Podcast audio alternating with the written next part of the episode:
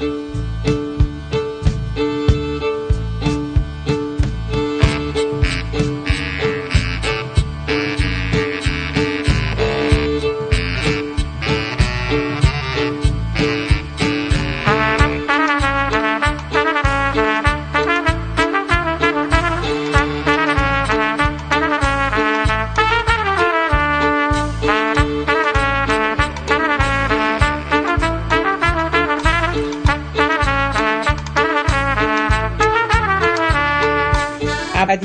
یک روز پادکست شماره 95 حقیقت و مرد دانا مجموعه گفتگوهای پیرامون 80 سالگی تولد بهرام بیزایی این برنامه بهرام بیزایی به روایت حمید امجد.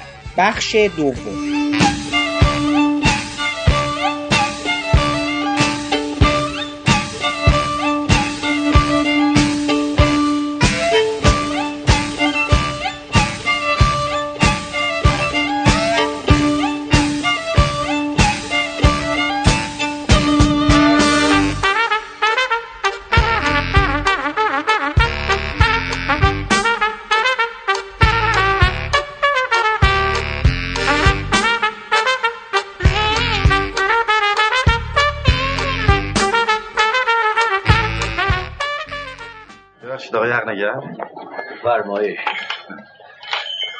حقنگر قراری دارم. خریداری یا فروشنده؟ راستش هیچ کدوم کنجکاوم. نمیشه. قرار داشته با تلویزیون فرمود احدی من الوجوه مزاحم نشه. بله من همونم که از تلویزیون آمده. اه؟ عجب. کی فرمودی؟ بفرمایید وجدانی. آقا یا آقای آمده اسمش به اسم آقای وجدانی. راست یا دروغ با خودش. میگه از تلویزیون. چیکارش کنم؟ سلام. شما آقای وجدانی هستید؟ بله باید خودتون باشید. خوشبختم. آقای وجدانی بنده رو فرستاد. شما؟ اسم من مدبره. بازم خوشبختم. این اسم به نظرتون آشنا نمیاد؟ بله باید روی پرده تلویزیون یکی دو بار شما رو دیده باشم. خیلی کم. ما اغلب پشت پرده هستیم. گفتند میل دارید راجع به اشیای اصلی و بدلی اطلاعاتی پیدا کنید. راجع به قدمت و اصالت اشیا یا امکان تعمیر اونا؟ سیگار؟ معمولا اینجا نمی‌کشیم. آه بله. امکانه آتش سوزی. یک بار اتفاق افتاده و نمی‌خوایم تکرار بشه. بله. حیفه که این همه ذوق و استعداد از میون بره. ببخشید.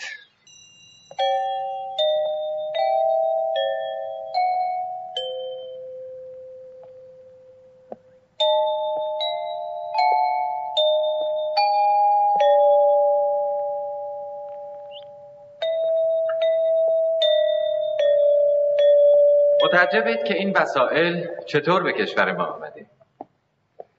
از زمان صفویه پادشاهان و سفرهای فرنگ هدایایی برای دربار ایران میفرستادند. همینطور که انبارهای فرنگ هم خالی از ساخته های ما نیست. از اون گذشته ما ملتی هستیم با سابقه و تاریخ. مسافران چندین نسل به این طرف با خودشون بهترین ها رو آوردن. شما اصل رو از بدل چطور می‌شناسید؟ با چشم بسته.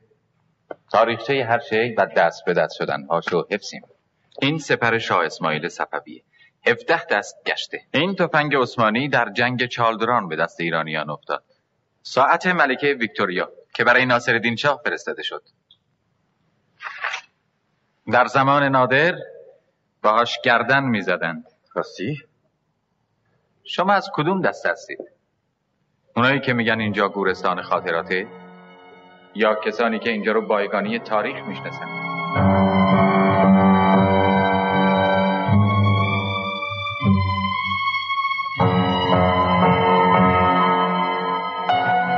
سلام. من حامد صرافی زاده هستم و خوشحالم که شما پادکست ابدیت و یک روز رو برای شنیدن انتخاب کردید. همونطوری که در جریان هستید ما به مناسبت 80 سالگی تولد بهرام بیزایی نمایشنامه نویس و کارگردان تئاتر و سینما ادیب و پژوهشگر فرزانه ایران در گفتگو با دوستان، همراهان، همکاران و صاحب نظران مجموعه پادکست هایی رو برای شما تهیه و پخش کردیم. مهمان ما در این برنامه همچون قسمت قبلی آقای حمید امجد هستند. نمایشنامه نویس، کارگردان سینما و تئاتر، نویسنده، مترجم و پژوهشگر سرشناس که نزدیک به چهار ده است، همراه و شاگرد و دوست بهرام بیزایی بوده. حمید امجد در برنامه قبلی برای ما چشماندازی کلی رو در مواجهه با آثار بهرام بیزایی ترسیم کردن و حالا در ادامه اون بحث در این برنامه و برنامه بعدی من از ایشان خواستم تا به برخی از مزامین مشترک بین آثار بهرام بیزایی اشاره کنند.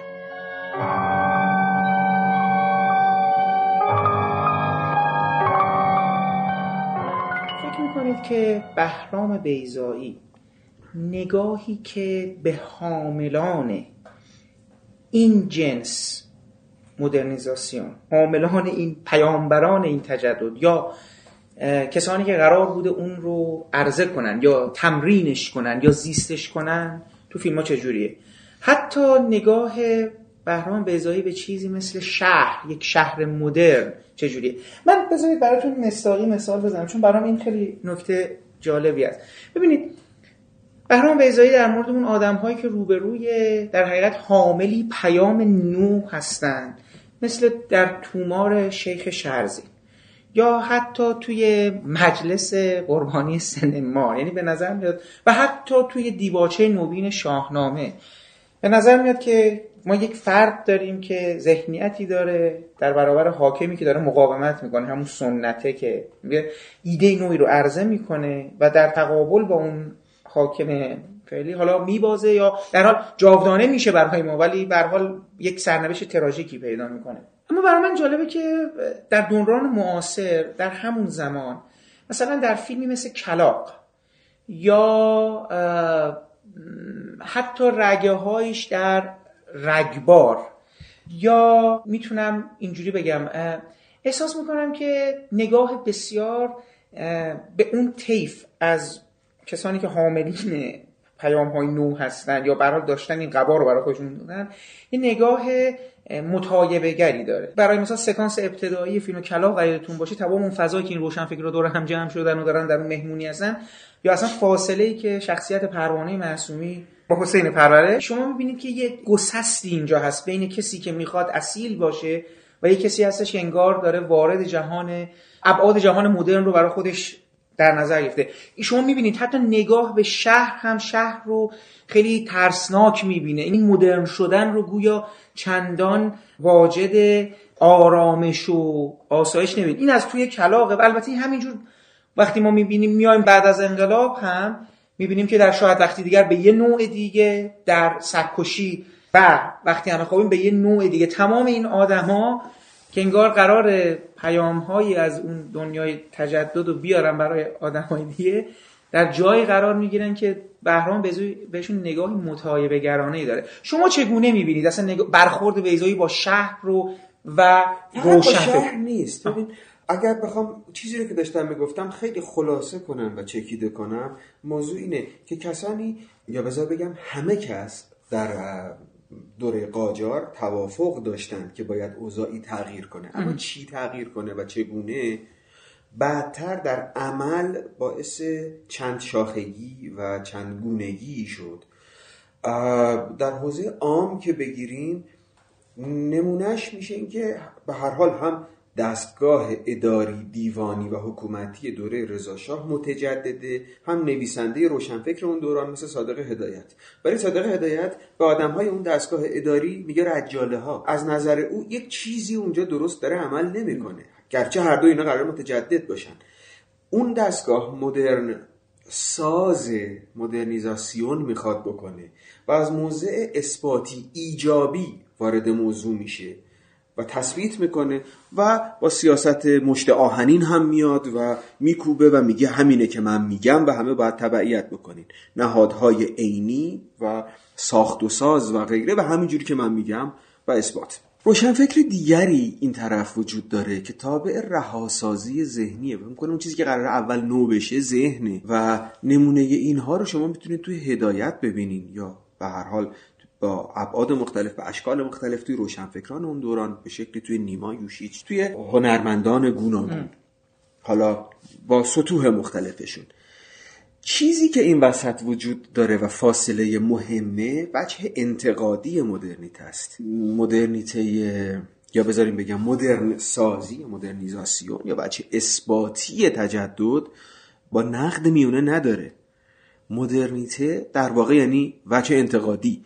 وجه منفی وجهی که داره به جای اثبات و ایجاب با نقد مواجه میشه با جهان دور برش و رد می‌کنه و به چالش می‌کشه به پرسش می‌گیره و به قول شما یکی از وجوه این چالش و پرسش متایبه است شکلی از چالشی که هدایت هم با جهان دوروبر خودش با زمانه خودش مواجه می‌شد متایبه بود. کاری که در واقع در بیزایی می‌بینیم یا تعبیری که او داره از تجدد ارائه میده یا چیزی که جستجو می‌کنه و به تدریج به نظر می‌رسه در جهان در منظومه فکری او که در آثارش بازتاب یافته پیدا میشه و برجسته میشه اینه که تجدد از طریق انقطاع و گسست با خود و تبدیل شدن به دیگری نمی‌تونه رخ بده. جواب نداده جواب نمیده. و ماحصلش تجربه های ترخ تلخ تاریخ معاصر و همین 150 سال اخیره که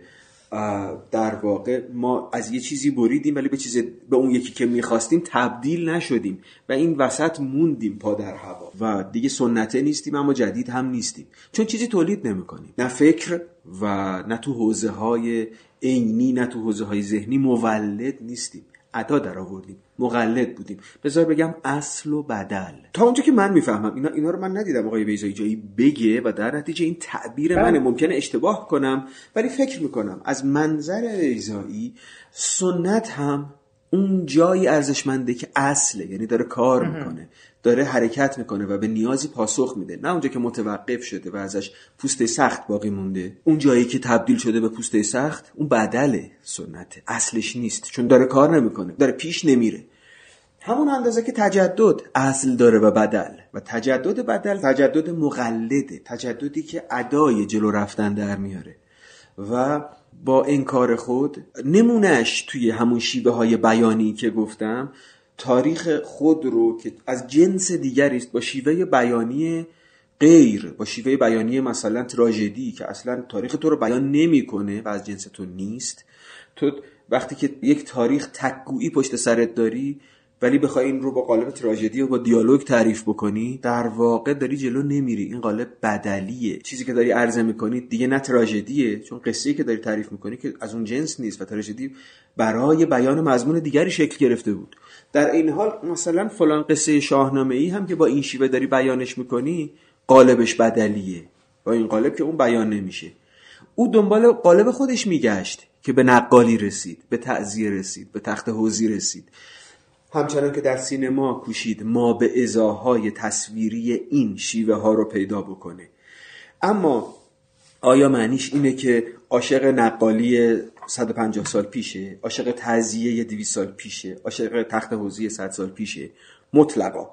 برای اینکه توقف در پوسته سخت تعذیه و تقلید و نقالی هم باز شکلی از رویکرد بدلیه. و حرکت توش نداره پویش نداره و اینها که به زمان دارن جواب نمیدن پاسخ نیاز زمانشون رو نمیدن. برای اینکه این اتفاق بیفته از دید او تا آنجا که من می‌فهمم تجدد به حرکت درآوردن دوباره سنت متوقف شده است. ای که متوقف شده در یک جایی و داره جلو نمیره او میکوشه به حرکت در بیاره میکوشه در خور زمان خودش بکنه.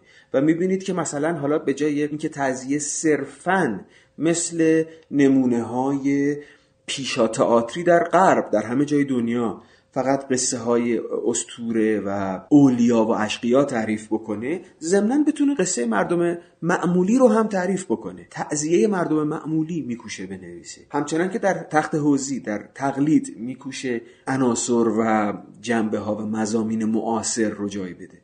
همچنان که از ظرفیت های معاصر و امروزینی در نقل روایتگری و نقالی یا با عنوانی که خودش براش ساخت برخانی استفاده بکنه و بتونه قصه معاصرش تعریف بکنه. مجلس شبیه در ذکر مصائب استاد نوید ماکان به همسرش مهندس رخشید فرزین در واقع تعذیه روشنفکر امروزی است. آیا تعذیه می‌تونه قالب بیان داستان این لحظه ما باشه؟ آیا تربنامه می‌تونه جهان معاصر ما رو بازتاب بده. آیا نقل و برخانی آیا بندار بیدخش دنیای امروز ما رو در نقل خودش بازتاب میده مناسبات و نیازهای امروز ما رو جواب میده؟ او در پی اینه در واقع تجددی که به پویش درآوردن دوباره جهان خودی و سنت متوقف شده است. نه تقلید جهان بیگانه برای او معنا داره. چون او رو, او رو به حرکت در نمیاره. چون کمکی به او نمی‌کنه و چون او رو بیان نمی‌کنه. نه بیان بیگانه به دردش می‌خوره و نه بیان متوقف شده سنتی. به عبارت دیگه هر دوی اینها می‌تونن عناصری اصل در اختیار او بگذارن که به کار بیاد تا به نیاز امروزش جواب بده. هر دو اینها یه عالم پوسته بدلی و تقلیدی دارن که دست و پاگیرن توی مثلا فیلم کلاخ که گفتین و نمونه کارهای دیگری که می‌بینی جهان ظاهرا مدرن رسانه مدرن آدمهایی با گرایش های مدرن اجتماعی و غیره که تو فیلم کلاق می‌بینیم تو شروع توی رسانه تلویزیون می‌بینیم یا تو مهمونی اونها می‌بینیم یا توی مدرسه فیلم رگبار می‌بینیم یا توی انبوه فیلمنامه های فیلم نشده تصاویر ساخته شده و ساخته نشده او می‌بینیم. خیلی اوقات آدم ها پوسته متجدد دارن و ظاهر مدرن دارن. اتفاقا اون مطایبه که شما میگین یا نقد و چالشی که داره اتفاق میفته همون ظرفیت انتقادی مدرنیته است که اصل و بدل رو در خودش تشخیص بده. در واقع این در گوهر خود مدرنیته وجود داره که بتونه نقد کنه از جمله خودش رو.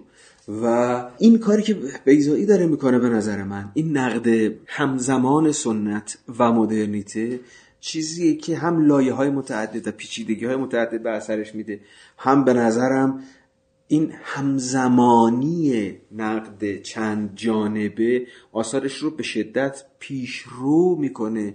باعث میشه که ما شاهد اثر ایدئولوژیکی نباشیم که از لج سنت به مدرنیته رو آورده یا برعکسش.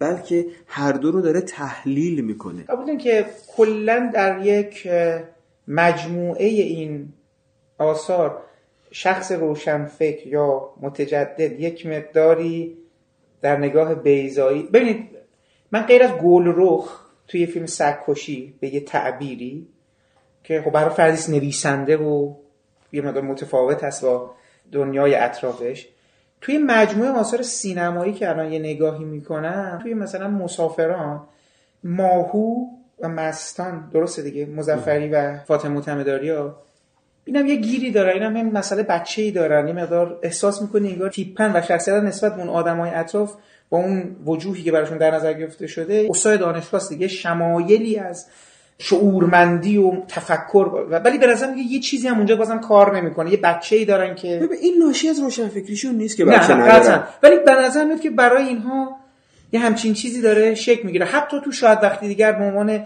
داریش فرهنگ و باروری موضوع همیشگی همیشه هست. آره. این ربطی نداره که روشنفکر رو بخواد به واسطه اینکه بچه داره یا نداره محکوم کنه. موضوع اصلا این نیست. می‌خوای بگی که روشنفکر بینقص تصویر نمی‌کنه؟ البته که نمی‌کنه. آره. چه چیز بینقصی حالا غیر از روشنفکر چه چیز بینقص دیگری تصویر می‌کنه؟ کی بینقصه؟ کسی بینقص نیست. اما می‌خوای بگی که ضمنا تصویرها مثبت نیست. چرا؟ ماهو مثبته. فرزند نداره. نه فقط او توی همون فیلم دیگران هم با یعنی همه آدم های اون فیلم به نحوی با باروری مسئله هایی یا داشتن یا در جریان این فیلم پیدا کردن. از جمله خود زوج جدید که می‌خواستن ازدواج کنن اتفاقی که رخ داده ازدواج رو یعنی باروری رو مختل کرده. در بقیه هم شما این اختلال رو می‌بینید. بله. ناشی از اینکه روشنفکر هستن یا نیستن نیست. و بعد هم نه نه موضوع حتی از اولین فیلم ویزایی شما اینو می‌بینین. آدمی که فکر می‌کنه.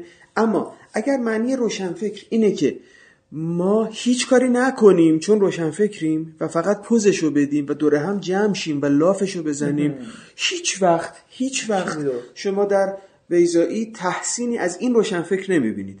اما در فیلم رگبار شما نمونه روشنفکری رو می‌بینید. که می‌سازه کار می‌کنه. من حالا جایی به این موضوع پرداختم توی نوشته هنوز منتشر نشده ای در این تصویر که فکر می‌کنم به نحوی توی جایی به این پرداختم توی متنی که درباره بینامتنیتی میان آثار آقای بیزایی و کروساواست. و اونجا به این پرداختم که خب خیلی اوقات راجع به این گفته میشه که مثلا هفت سامورایی بر غریب امه تأثیراتی داشته در صحنه جنگ زیر باران. یا گفته میشه که راشوموند ماجرایی رو از چند زاویه دید روایت کردن. اما فکر کنم اصلا اساسی تر و پیش از همه اینها جاهای ارتباط و مشابهتی وجود داره که نمی‌دونم چقدر الزامن بخواد حاصل این تاثیر مستقیم این اثر باشه یا نه. ولی مثلا یکی از مهمترین نمونه های این مشابهت رو اگر نگیم تاثیر شما در فیلم زیستن می‌بینید یک جهان اداری که فشله که کار نمی‌کنه که همه لاف می‌زنن و همه دور هم جمع شدن فقط پرت و پلا بگن و زمان رو فقط بگذرونن. و در پایان می‌بینیم حتی حاصل کار دیگران رو به نام خود بخوان تصاحب کنن. کسانی که کار نمی‌کنن و لاف می‌زنن و نمودی هستن از کارگزاران جدید آدم های دنیای جدید کارمندان اداری.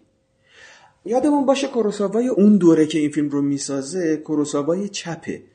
کروساواییه که قبل از این راشمون رو ساخته که خب اندیشه چپ توش بسیار نیرومنده. می‌بینین که هر کسی داره توی اون یک روایتی رو چهار تا روایت از یک واقعه می‌بینیم که بقیه هی میکوشن توش حماسه به گنجونن و قهرمانی به گنجونن و توی اونها حتی موسیقی اون روایت ها رو همراه می‌کنه بولرو و اوج و فلان و اینها.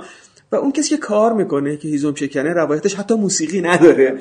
و داره خفت و خاری رو تصویر می‌کنه. واقعیت اصلا با شکوه نیست و غیره و غیره. و در پایان این همون کسی است که راهب بودایی بچه سر راهی رو به او میسپره و میگه که تا وقتی آدم مثل تو هستن من به آینده بشر امیدوارم. به آینده امیدوارم و به آینده این بچه. یک نگاه در واقع جانبدار نیروی کار و کارگر. اینجا هیزم شکن. تو فیلم هفت سامورایی در پایان شما می‌بینید قهرمان و ماندگارها و اون کسانی که اصلا در آخرین جملات فیلم گفته میشه پیروز این ماجرا هستن دهقانان هستن نه جنگجویان.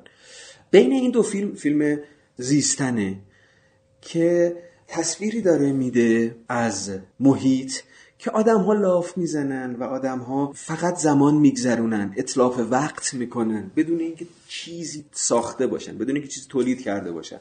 یک نفر اونجا واتانابه به دلیل شرایطی که توش قرار گرفته یعنی یک باره با مرگ مواجه شده تصمیم می‌گیره که به زندگیش معنا ببخشه و برای این کار برای معنا آفریدن برای معنا بخشیدن کار می‌کنه. این حتی خیلی توی چپ رایج و چپ آمی نمی گنجه که تو کار رو برای معنا انجام بدی. توی چپ آمی کار خود به خود مقدس است به دلیل اقتصادی نه برای معنا آفرینی. ولی این در حالی که او چپه ولی آمی نیست خوشبختانه. و واتانابه اون فیلم یک تنه کار می‌کنه رنج می‌کشه و پیش از اینکه بمیره میکوشه چیزی رو به سمر برسونه تا وقتی وقت هست. چیزی رو به نتیجه برسونه که بعدا بقیه می‌خوان افتخاراتش رو تصاحب کنن. در حالی که در مراسمی که همه جمع شدن به یاد بوده در گذشته برای این تصاحب برای این لافزنی ها و غیره می‌بینی که مردم ساده معمولی که بهشون خدمت شده زنان اون محله ای که براشون مزبله شده پارک میان اونجا و ابراز احساسات می‌کنن توی اون مراسم و گریه می‌کنن و پلیسی میاد و کلاه مچاله شده ای رو که اونجا افتاده بوده میاره و می‌بینی کسانی این معنا رو دریافت کردن اما جمع اون حلقه جمعی که شما می‌تونید مشابه بگیرید با حلقه جماعت کارمندان تلویزیون یا روشنفکران طبقه متوسط و هرچی که تو فیلم کلاق می‌بینید باشون متایبه شده خیلی خیلی نزدیک به همن اینها سهمی از کار از تولید از عمل ندارن. من مشابهت فراوان می‌بینم بین این مضمون و این احساس معنا. فقط این نیست که یه کسی کار می‌کنه. موضوع معناست. درست همون تجدده که فقط موضوعی نیست به لحاظ عینی تو یه چیزی بسازی بری بالا. موضوع مدرنیزاسیون نیست. موضوع ضمنا بنیاد ذهنی تجدده. معنای تجدد و معنای ساختنه. که به نظرم توی شخصیت های متعددی از بیزایی این رو می‌بینیم. کسانی که کار می‌کنن برای معنا آفریدن و برای به زندگی خود معنا دادن. کسانی که تلاششون برای اینه که از بیمعنایی هم ضمناً در بیان و به خودشون به تنهاییشون به زندگیشون به فرصتی که الان بهشون داده شده معنا ببخشن.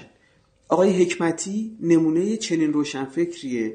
در زمانه ای که روشنفکر کافعی توی کشور ما نمود روشنفکر به حساب می اومد و همین که ما دور هم جمع شیم دور همی و لاف مبارزه لاف هر چیزی کفایت می‌کرد. توی اون فیلم شما معلم های مدرسه رو می‌بینین که هستن دور همن چیزی هم نمی‌سازن. هر وقت صحبت ساختن هر چیزی میشه آدم های اونجا نمونهشون آقای نازم مدرسه بلافاصله میگه بودجه ند یادتون میاد؟ بله, بله. تصویر بله. که آقای کشاورز بازی می‌کرد و بله, بله بودجه نداریم. همیشه بهانه برای کار نکردن دارن همشون یه نفر اونجا تصمیم می‌گیره کار کنه و معنایی میآفرینه که به نظرم وقتی نمایش مدرسه ای رو راه میندازه عمل آینی اجرا اتفاق میفته و جمع شدن و اینکه دیگران در حال تصاحب هستند و بچه ها درست مثل زنان فقیر فیلم زیستن.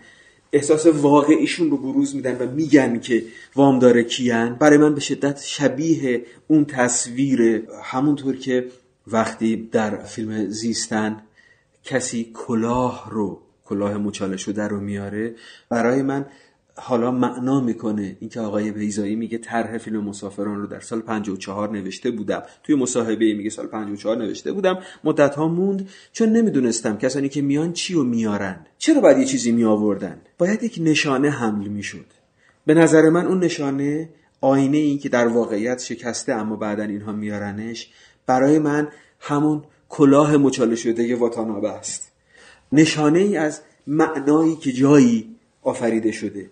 یا اینجا با این عمل آینی که در صحنه رخ میده آفریده میشه اون معنا؟ من فکر کنم آره زیستن یکی از موثرترین هاست توی کارنامه و مجموعه آثار آقای بیزایی و این مشابهت راجبش نوشتم و هنوز منتشر نکردم ولی در خواهد اومد. فکر می‌کنم که با این قیاس و با این نمونه ها می‌تونیم ببینیم تو کارهای متعدد آقای بیزایی همین هست. دستگاه اداری و هر بهانه ظاهرا مدرن دور همی همیشه خیلی برای من یادآور اون تصویر دستگاه اداری توی فیلم زیستنه دریای پرونده ها که آدما پشتش گمن لای اونا و تو تصویر انگار مچاله شده و له شده لای اینها معنا باختن لای اینها. یک نفره که بیرون از اینها عمل می‌کنه و کار می‌کنه. این برای من خیلی شبیه حکمتیه. بنابراین فقط این نیست که هر کس روشن فکر مورد مطایبه یا نقد یا انکار واقع بشه تو سینمای بیضایی روشنفکر اصل و بدل داره. حکمتی یک روشنفکر اصله چون در پی معنا عمل می‌کنه. یادمون نره تعریف روشنفکر رو. روشنفکری که به ظاهر و لباس و ادعا و لاف که نیست که. روشنفکری یعنی در پی معنایی بودن. یعنی یک کسی کارگره قرار یک چیز عینی بسازه. روشنفکر اون کسی که قرار چیزی بسازه اون چیز عینی نیست. میز و صندلی نمی‌سازه آهنگری نمی‌کنه ساختمون نمی‌سازه معنا قراره بسازه. روشنفکری که مولد نیست. و چیزی نمی‌سازه در بیزایی همیشه مورد نقده. ولی همیشه در بیزایی ضمنا نمونه های روشنفکر در ادوار مختلف حتی قبل از رایج شدن مفهوم روشنفکر.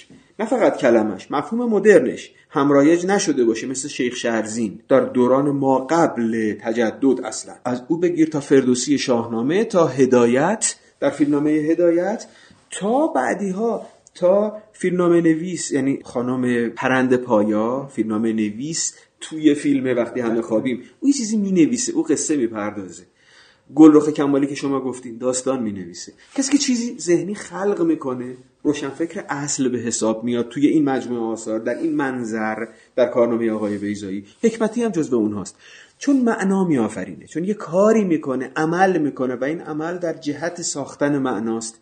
او روشنفکری که مورد ستایش بیزایی است و در واقع روشنفکر به دلیل اینکه داره واقعا کار روشنفکری رو انجام میده. دوروبر همه اینها همیشه یه عالم آدم هستن که کاری نمی‌کنن.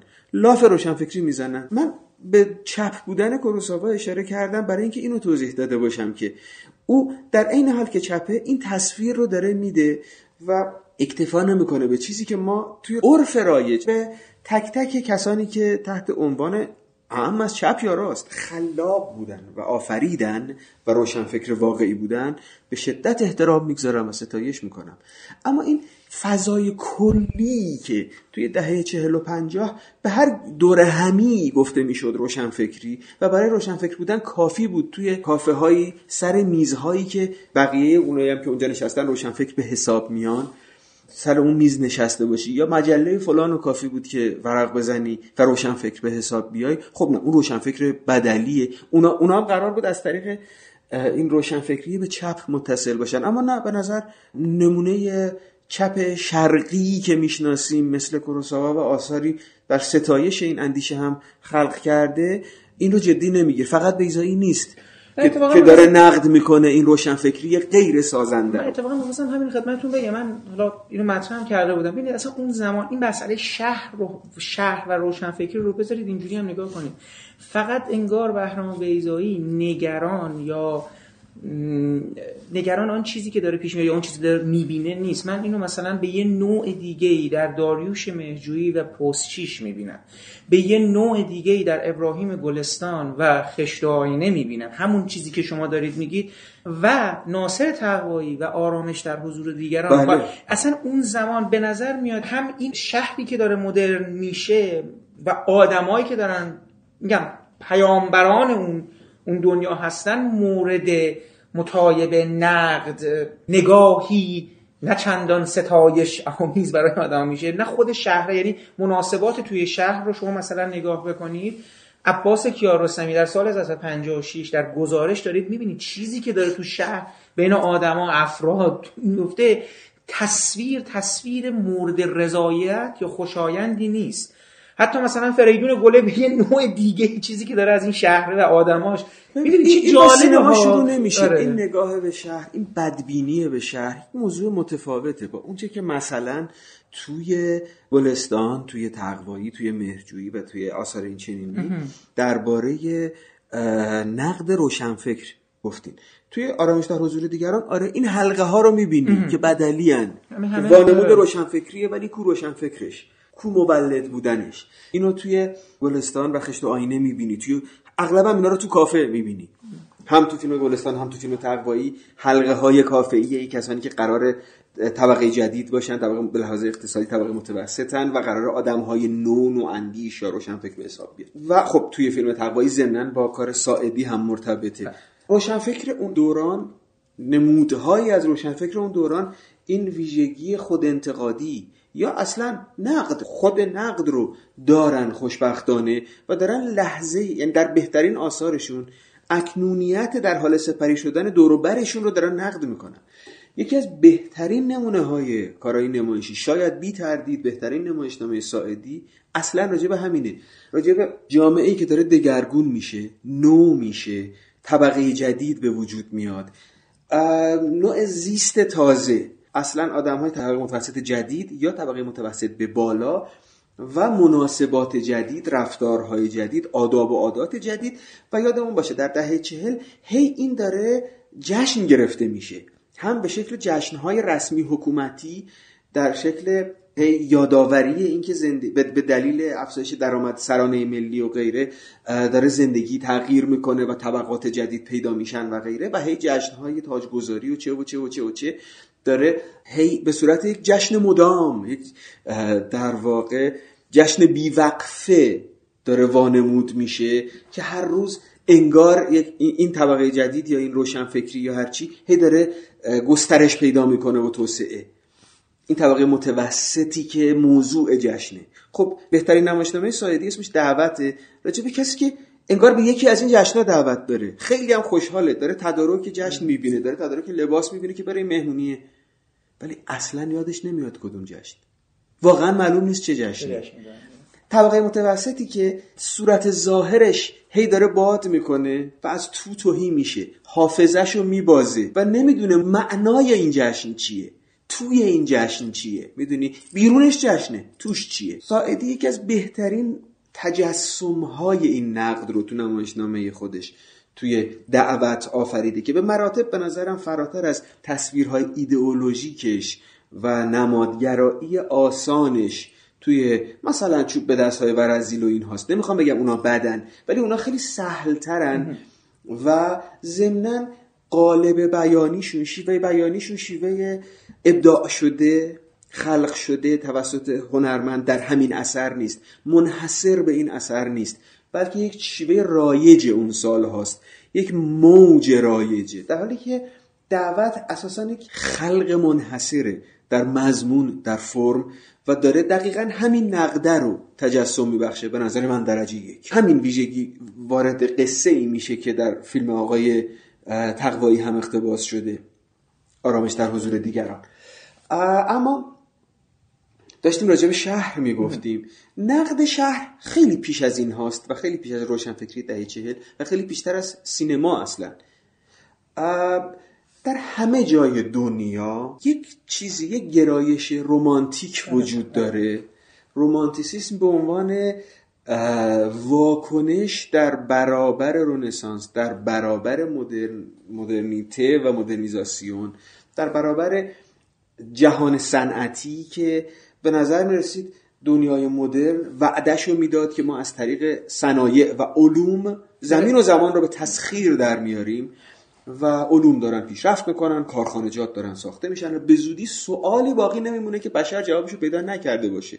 این وعده دوران روشنگری است. در واکنش به این رومانتیسیسم پیدا میشه. حتما دیدین کتاب در این باره به فارسی هم خوشبختانه در اومدن مثلا راجب ریشه های رومانتیسم که توضیح میدن در همون اروپا یک جاهایی از اروپا که اصل روشنگری به ثروت و قدرت و صنایع انجام میده آدم ها یک تصور از جهان جدید دارن. توی اون دوران صنعتی جایی که کارخانجات دارن محصولش رو میدن به دور برشون. یک پوشش یک غذا یک جهان وجود داره و گوشه هایی از اروپا که توی جنگ های اون قرون جنگ های اون دوران ها در اروپا سهمشون شکست بود سهمشون گرسنگی بود و سهمشون باختن فرصت های تاریخی بود.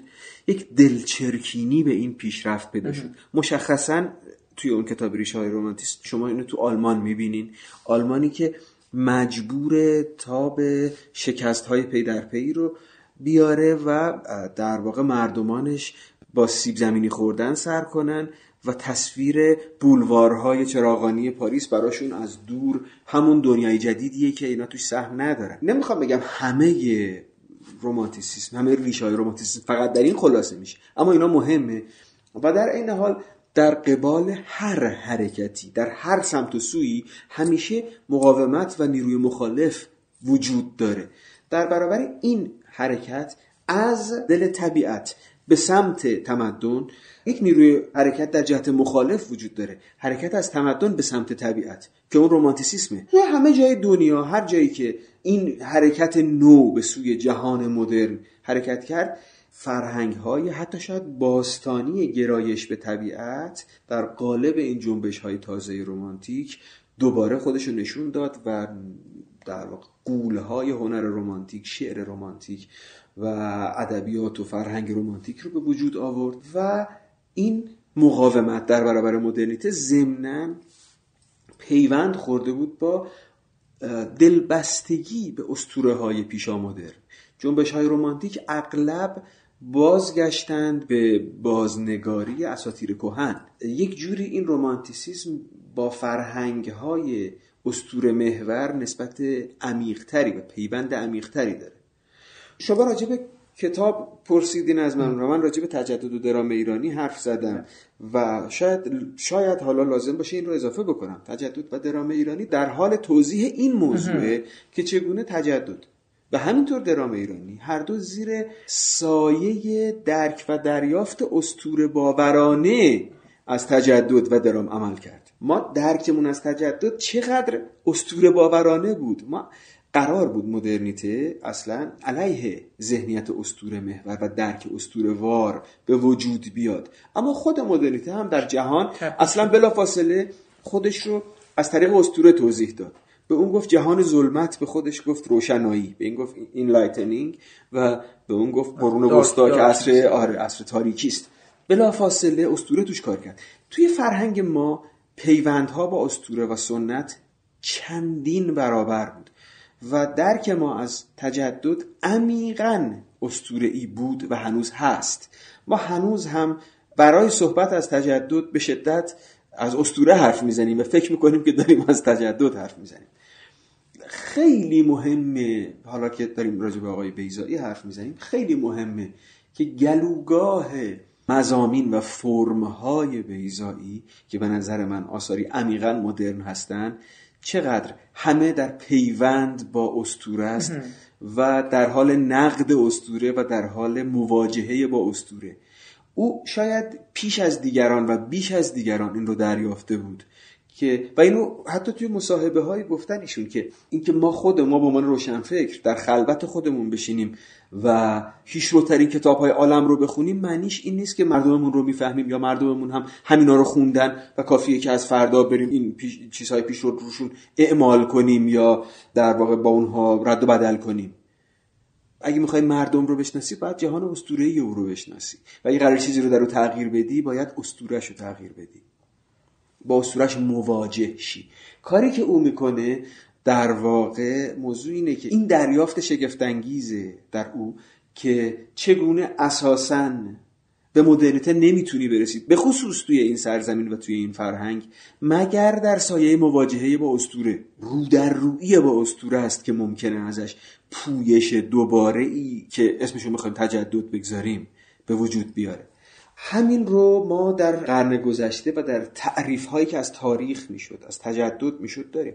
نمی‌دونم دیدین یا نه مثلا تاریخ های اولین تاریخ هایی که در دوره قاجار از تاریخ باستان نوشته شد. مثلا تاریخی که راجع به دورانهای شاهان افسانه ای شاهنامه و غیره تاریخشون نوشته شده به عنوان واقعا تاریخ در دوره قاجار. فکر می‌کنم جلال الدین میرزا قاجار میکوشه که اینا رو مدون کنه و تاریخی می‌نویسه بالای 9 میلیارد سال. و البته چند رقمی با جزئیاتش عددهایی ارائه میده که نمی‌دونم از کجا میاد. ولی به شدت آمیخته اسطوره است. ما صد سال نیست که اسم کوروش رو فهمیدیم کوروش بود. ما این تصور رو نداشتیم. ما درکمون از تاریخ یه چیز عمیقا اسطوره ای بود. درکمون از تجدد بود و هست. هنوز اسطوره و به همین دلیل به همین دلیل مقاومت در برابر مدرن سازی به شدت نیرومند بود و به شدت اشتیاق بازگشته به طبیعت انکار شهر انکار شهر جدید و انکار نهادهای مدرن توی همه ما توی مردم ما و توی روشنفکر ما وجود داشت از اول. یعنی شما از اولین داستان ها اولین رمان های فارسی اولین داستان های کوتاه فارسی رو که بخونید نمیگم اولین رسالات علما در دوران قاجار که چقدر به شهر جدید و به دنیای جدید بد بینن یا به صنایع جدید. اونا ممکنه اصلا همچنان باشه ولی کسانی که در قالب های جدید می نوشتن رسالات سنتی رو نمیگن کسانی که داستان و رمان می نوشتن تهران مخوف خیلی قبل از گزارش کیارستمی تهرانش مخوفه و ترسناکه و قبل از سال 1300 و در واقع نگارشش مال قبل از 1300 یا همه تصویری که همه شاعران اون عصر نویسنده های اون عصر از شهر میدن بدبینان است. جایی من بررسی تطبیقی کردم بین تهران مخوف و ستابلوی مریم اثر میرزاده عشقی. چقدر هر دو یک قصه است و هر دو راجع به اینه که معصومیت در چهره دختری روستایی به شهر میاد و مورد که یا مردی شهری که به روستا آمده و حد که حرمت تجاوز رخ میده و سهم شهر در واقع ورود غیر مجاز به حریم و فریفتن و تجاوز کردن و به فحشا کشیدن معصومیتی که از دل طبیعت و از روستا اومده. این نه فقط توی اون شعر و داستان هول و هوش سال 1300 بلکه توی همه داستانهای بعدی و توی ماجرای همه قصه های دختران فریب خورده توی همه پاورقی ها و توی همه فیلم فارسی ها تا امروز داره میاد. همیشه همینجوری بوده. بله. این قصه. اینکه شهر جای فریبه و جای حق بازیه و جای تجاوزه و شهری متجاوزه و روستایی پاک و معصومه و قرار بازنده باشه این وسط و ازش حد که حرمت بشه. یکی از اسطوره های جدی این 150 سال تو همه روایت هایی که تو ما هر قالب داستانی روایی شعری نمایشی و سینمایی عرضه کردیم. توی شعر نیما توی داستان هدایت توی جمالزاده توی همه اینها بیزاری از شهر می‌بینید. توی نمایشنامه نویسی همینطور توی کمال شهرزاد. همه اینها تو دستگاه های اداری مدرن کار می‌کردن. نامه های هدایت رو بخونین وقتی که کارمند بانک مرکزیه. در نامه هاش به مثلا حسن شهید نورایی چطور بیزاریش از زندگی روزانه رو مدام یادآوری می‌کنه از نهادهای اداری و جایی که توش کار می‌کنه. به شدت مشابه با خاطرات دستنوشته ها و نامه های کمال شهرزاد در زمانی که توی بلدیه کار می‌کنه و سردبیر یا مدیر نشریات و انتشارات شهرداری است و همینقدر بیزار از روز از دستگاه اداری که روز مجبور تحمل کنه. همه اینا عاشق شبن. یک اشتیاق رومانتیک به شب وجود داره و توی آثار خودشون نشون میده. یعنی اینکه این رومانتیسیسم این بیزاری از شهر این مخوف تصویر کردن شهر و اینکه نه فقط روشن فکرهایی که اون موقع ثبت کردن چقدر از شهر بدشون میاد و دوست دارن برن به دامن طبیعت یا شعراشون درباره همینه بلکه تا همین امروز همه مردمان روزگار خودمونم تا بتونن از شهر در میرن بله. و این به عنوان یک اصل اصل بدیهی و پذیرفته شده بین ما وجود داره که معلومه که خب طبیعت بهتره و هم همه از شهر بیشتر بعدشون میاد و ترجیح میدن تا بشود از شهر فرار کنن برن دامن طبیعت کجا کی چرا این یک اصل بدیهی شمرده شده؟ این یک گرایشه با یک نیت با یک معنای مشخص با یک خواستگاه تاریخی معین. این اون خصلت رمانتیکی که از پیشتر وجود داشت. مثلا شما در مثلا صده های پیش که شهر به مفهوم جدید وجود نداشت و همین شکلی بود که شاید خیلی دور نبود از روستا بازار بزرگتر داشت گذرهای بزرگتر و غیره. شما نمی‌بینید جای کسی از شهر بیزار باشه و بخواد بره به روستا. ولی این مقاومت از لحظه شکلگیری شهر, شهر و نهادهاش و عینیتش در مفهوم جدید در ما و در فرهنگ ما و در زبان ما و در تمام روشنفکری ما و به واسطه آثار عرضه شده به تمام مردم غیر روشنفکر ما هم وجود داشته و داره که به شکلی ایدئولوژیک حتی قطبیت یافته به شکلی دو قطبی شهر بعد از روستا خوب است یا طبیعت خوب است؟ بیزایی این خصلت را ندارد. یعنی این ویژگی در اون نیست. این دو قطبی نگری و این قطبیت ایدئولوژیک در هیچ زمینه دیگری هم تو کار بیزایی این رو نمی‌بینید. از جمله در مورد شهر. مثلا کلاق نمونه همینه. نمونه شهریه که درست وسط سینمای قیصری شما بیا کلاق بسازی. سینمای اصطلاحا موسوم شده به موج نو درباره اینه که شهر و قانونش کلا ظالمان است. کلا باید چاقو کشید رفت زد شهر و قانونش و مجریان و قانونش و همه رو آشولاش کرد. مگه راجبه این نیست؟ اساسا شهر قانونی است ناپذیرفتنی و حدک ناموس کننده و ظالمانه.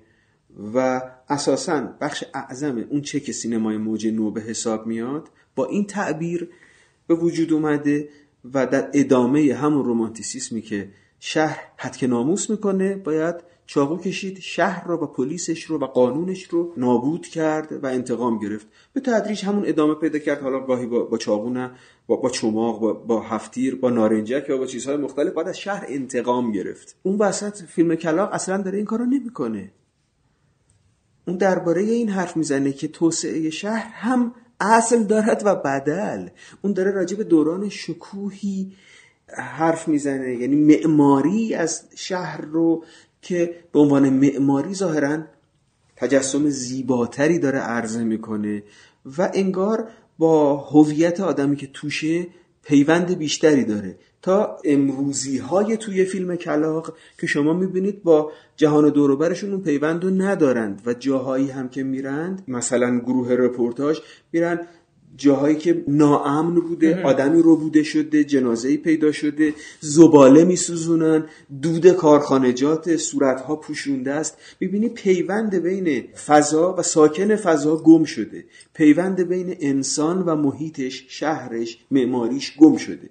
فیلم همزمان درباره این پیونده است. درباره نسبت آدم با جهانش با فضاش با معماریش و با محیطشه. البته اون نگاه تعدیگر شهر در اون جایی که خطری هست ولی اینو قبول دارین دیگه شما که در کلاق شخصیتی که اسمش رعنا که نیست اسمش یادم رفت. آسیه؟ آسیه. آسیه موقعی که از مدرسه میاد بیرون بله. می‌خواد بهش و این اصلا ترس با خودش میاره و اصلا بی... میفته تو رخت خواب معلومه که هست. این پیوند و نسبت و امنیت احساس امنیت بین آدم ها و محیطشون توی اون شهر در زمان حال گم شده. اما یک شهر پیشینی در خاطره هست که- آدم ها باهاش پیوند دارن. راجع به همون نسبت هست. اون نسبت یک جایی اصله و یک جایی بدلیه. آدم های وانمود می‌کنن که آدم های جدیدن پیشه های جدید دارن مدرنن و مال همین جهانن. ولی توی همون جهان احساس بیگانگی می‌کنن پر از فریبن پر از دروغن و پر از ناکاراییان و پر از غیر خلاق و غیر مولد بودنن. باز این جهان مولد کمی به نیروی بارور و زنانه تقسیم شده چه در هیئت مادر خانم بزرگ که با شهر قدیم مرتبطه با عاطفه و خاطره مرتبطه و چه آسیه در فیلم که حتی نیازمند زبان گفتار نیست به واسطه غریزه و احساس درونی می‌تونه بدون زبان با بچه ها رابطه برقرار بکنه و جهان زنانه ای که هنوز باروره و در پی برقراری ارتباط با محیطش جهان مردانه ای که این ارتباط رو انکار یا ویران می‌کنه. این تم بعدا تو فیلم های بعدی آقای بهیزایی همچنان ادامه پیدا می‌کنه و حتی پیشتر توی سفر پیدا شده. سفری که شما می‌بینید از تو متن و دل شهر قدیم عبور میشه و از تو دل ویرانه ها عبور میشه در پایان یک شهر جدید مهیبی با اسکلت های سیمانی عظیم داره ساخته میشه که توش عاطفه انسانی برقرار نیست. نمیشه. در واقع این شاید یک جور بدون اینکه ارتباطی بین این آثار بخواد برقرار باشه من دارم این- رو میگم انگار تداوم اون انتقاد روشنفکرانه ایه که توی دعوت ساعدی می‌بینی که جهان تازه‌ای داره برپا میشه توهی از معنا و عاطفه. همین رو تو سفر می‌بینی که انگار یک شهر موعود یک جهان موعودیه دیگه. این بچه ها دارن این مسیر دراز و پرمخاطره رو برای نیست. رسیدن به اون جهان موعود میرن. اون جهان موعود پر از برج های عظیم و خالی از ذره عاطفه است که اینا رو بپذیره. در واقع همون نقده که انگار دعوت داره بر جهان معاصر دور و برش بر زمانه خودش اعمال می‌کنه. بنابراین اینکه یک قطبیت ایدئولوژیک در قبال شهر داشته باشی من فکر می‌کنم توی اون چه که سینمای موج نو گفته میشه سینمای انتقام شخصی و غیره این قطبیت ایدئولوژیک هست. کسانی که از بیرون شهر میان پاک و معصوم و شریفن مثل بلوچ در فیلم بلوچ. بله. ولی به شهر که میان همه چیز فاسده و معصومیت ها لکه داره و همه چیز در واقع ویرانگره. کسی که از بیرون شهر میاد اومده وسط این فساد وسط این تباهی. حالا همین که خوب شد اینو فرمودید بیایم روی مثلا فیلمنامه حقایقی درباره لیلا دختر ادریس. که حالا خیلی جالبه من اون سالها که من اول فیلم مستجر پولانسکی رو دیدم. همیشه فکر می‌کردم که بیزایی از اون فیلم تاثیر گرفت. حالا بماند که فیلم بر اساس یه قصه است. بعدها فهمیدم که اصلا فیلم نامه بیزایی زودتر از چیز نوشته شده. یعنی یک سال- 54. آره اون 54 فیلم چیز 55 ساخته دقیقا یک سال یا دو سال بعد ساخته شده. حالا خیلی برام همیشه جالب بود که ببینم مثلا آقای بیزایی قصه اصلی رو هم خونده یا نه ولی خیلی این شباهت و وامگیری در حقیقت توی قصه ها موج می‌زنه. دقیقا یه نفری ساکن یه جایی میشه و قرار هویت یه آدم دیگه رو بپذیره. حالا ولی می‌خوام بگم که اتفاقا چون که قرار بود انگار لیلا هم بعد از کلاق ساخته بشه و خب به همون دلایل نه اصلا قبل از کلاق و به جای کلاق ب- وقتی اون ناممکن شد کلاق ساخته شد. آه اوکی. خب پس این اینم یه فکتی که ما تصحیحش کنیم. ولی فضای لیلا هم فضای ناامنیه کلا. یعنی برای شخصیت زن اساسا تفاوت جدی حالا شما اشاره کردی فیلم پولانسکی یا اون داستان که فیلم پولانسکی بر اساسش به اونها اشاره کردیم و اینکه اون فیلم بعد از نوشته شدن لیلا. اصلا در قبل نوشته شده. مثلا بله. نه در دو جای دنیا دو نفر آدم با دو روحیه مختلف داشته این آره، آره، مسئله. دگردیسی اما یه فرق جدی وجود داره. تو فیلم مستجر تقریبا جهان بیرون دیده نمیشه. اون چه که داره رخ میده عمدتا تو فضای بسته است. یعنی اون آدمه در جهان خودش در اعماق خودش انگار این آپارتمان که این توشه تصویری از زهدانه. انگار جهان بسته خود اوست. و او انگار توی خودش داره سفر می‌کنه. در حالی که فیلم یا فیلمنامه حقایق درباره لیلا دختر ادریس اصلا زاویه دید برعکس داره. اساسا تبدیل شدن لیلا به اعظم ستومنی ناشی از مراوده با جهان بیرونه. اصلا فیلم راجع به یه آدمی که توی فضای بسته مسخ میشه نیست. اون اصلا راجع به یک آدمیه. مال همین شهر ساکن این شهر که می‌خواد توی این روپای خودش بیسته. و اون تمی رو داره که شما ضمنا تو اشغال هم بدتر می‌بینید و تو سگکشی یعنی جامعه ای که سرشار از وانمود اخلاقیه ولی بی اخلاقی که تو این جامعه به وجود آمده رو خودش به وجود میاره. دروغ میگه که من اخلاقیم.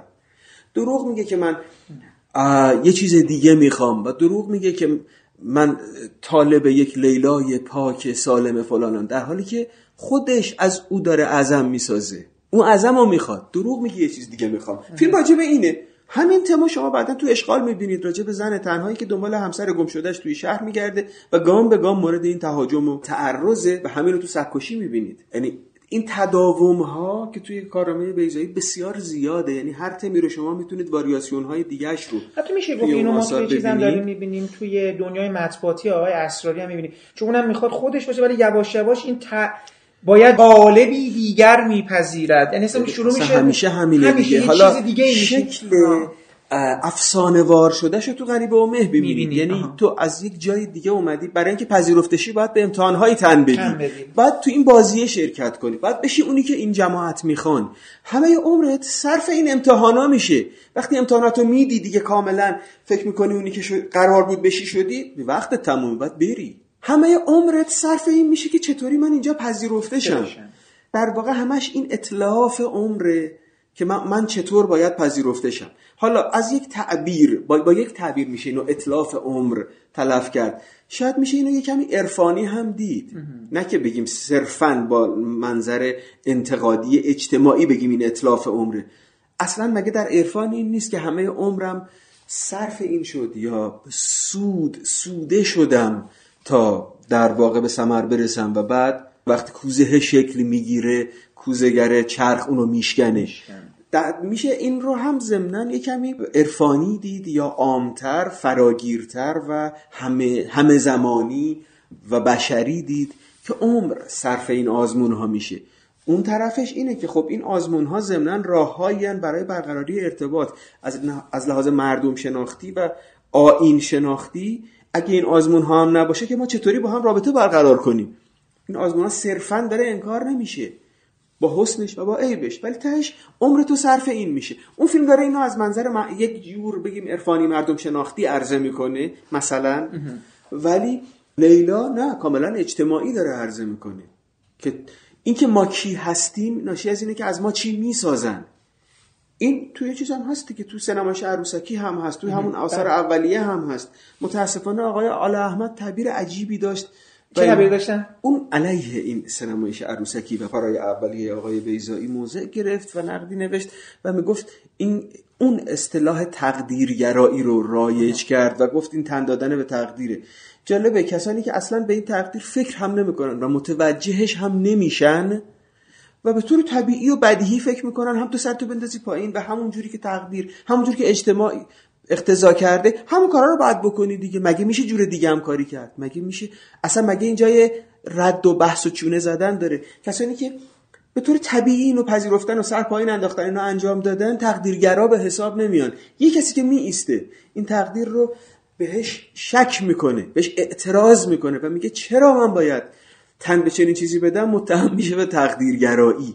به نظرم درست پشت رو دیدنه در کار آل احمد.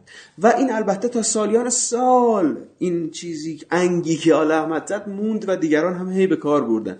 که تو تقدیر اجتماعی رو که به زور می‌خواد تبدیلت کنه به چیز دیگری جز آنچه که هستی توی لیلا و توی کار ویزایی داره نقد میشه و بهش اعتراض میشه. نه اینکه تایید بشه در حقیقت داره معلومه که نه. خب معلومه آره. که نمیشه. کاملا بله. ببین وقتی که همه فیلم ها قرار عین هم باشن و از خودمون نمی‌پرسیم. مثلا چه می‌دونم این نوع فیلم فیلم انتقام شخصی انتقام ناموسی یا هر, یا هر موضوع دیگری هر که رایج میشه. وقتی می‌خوای فیلم بسازی به طور طبیعی میری همونو می‌سازی. نه هیچ روایت دیگری. کسی متهمت نمی‌کنه که تو داری عینا همون کار رو می‌کنی. تو مقلدی و تو به یک تقدیر اجتماعی که ازت اینو ساخته تن دادی. برعکس یه کسی رو که به این همسانی به این الزام همه مثل هم باشیم در فرم و در محتوا و همه این هم بسازیم اعتراض بکنه بهش میگن تقدیرگرا چون تقدیر رو نشونمون داده. درست برعکس فهمیدنه.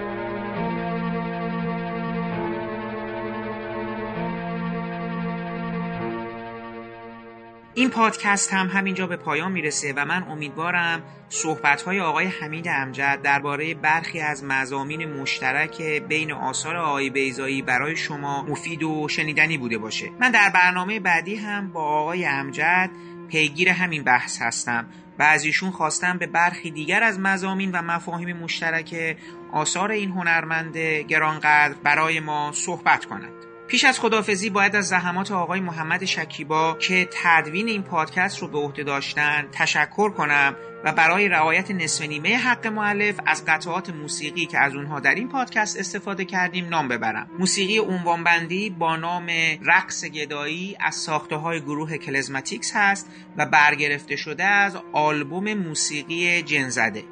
باقی قطعات عبارتند از بخشهایی از گفتگوهای فیلم شاید وقتی دیگر با صدای داریوش فرهنگ، علیرضا مجلل و اکبر دودکار با همراهی موسیقی متن این فیلم ساخته بابک بیات. من برای پایان این پادکست هم بخشهایی از موسیقی متن فیلم سکشی ساخته سبا خضوعی و وارتان ساهاکیان رو برای شما انتخاب کردم که امیدوارم از شنیدنش لذت ببرید. تا برنامه بعدی و شنیدن صحبت‌های آقای حمید امجد درباره برخی دیگر از مزامین و مفاهیم مشترک آثار آقای بهرام بیزایی خدا حافظ.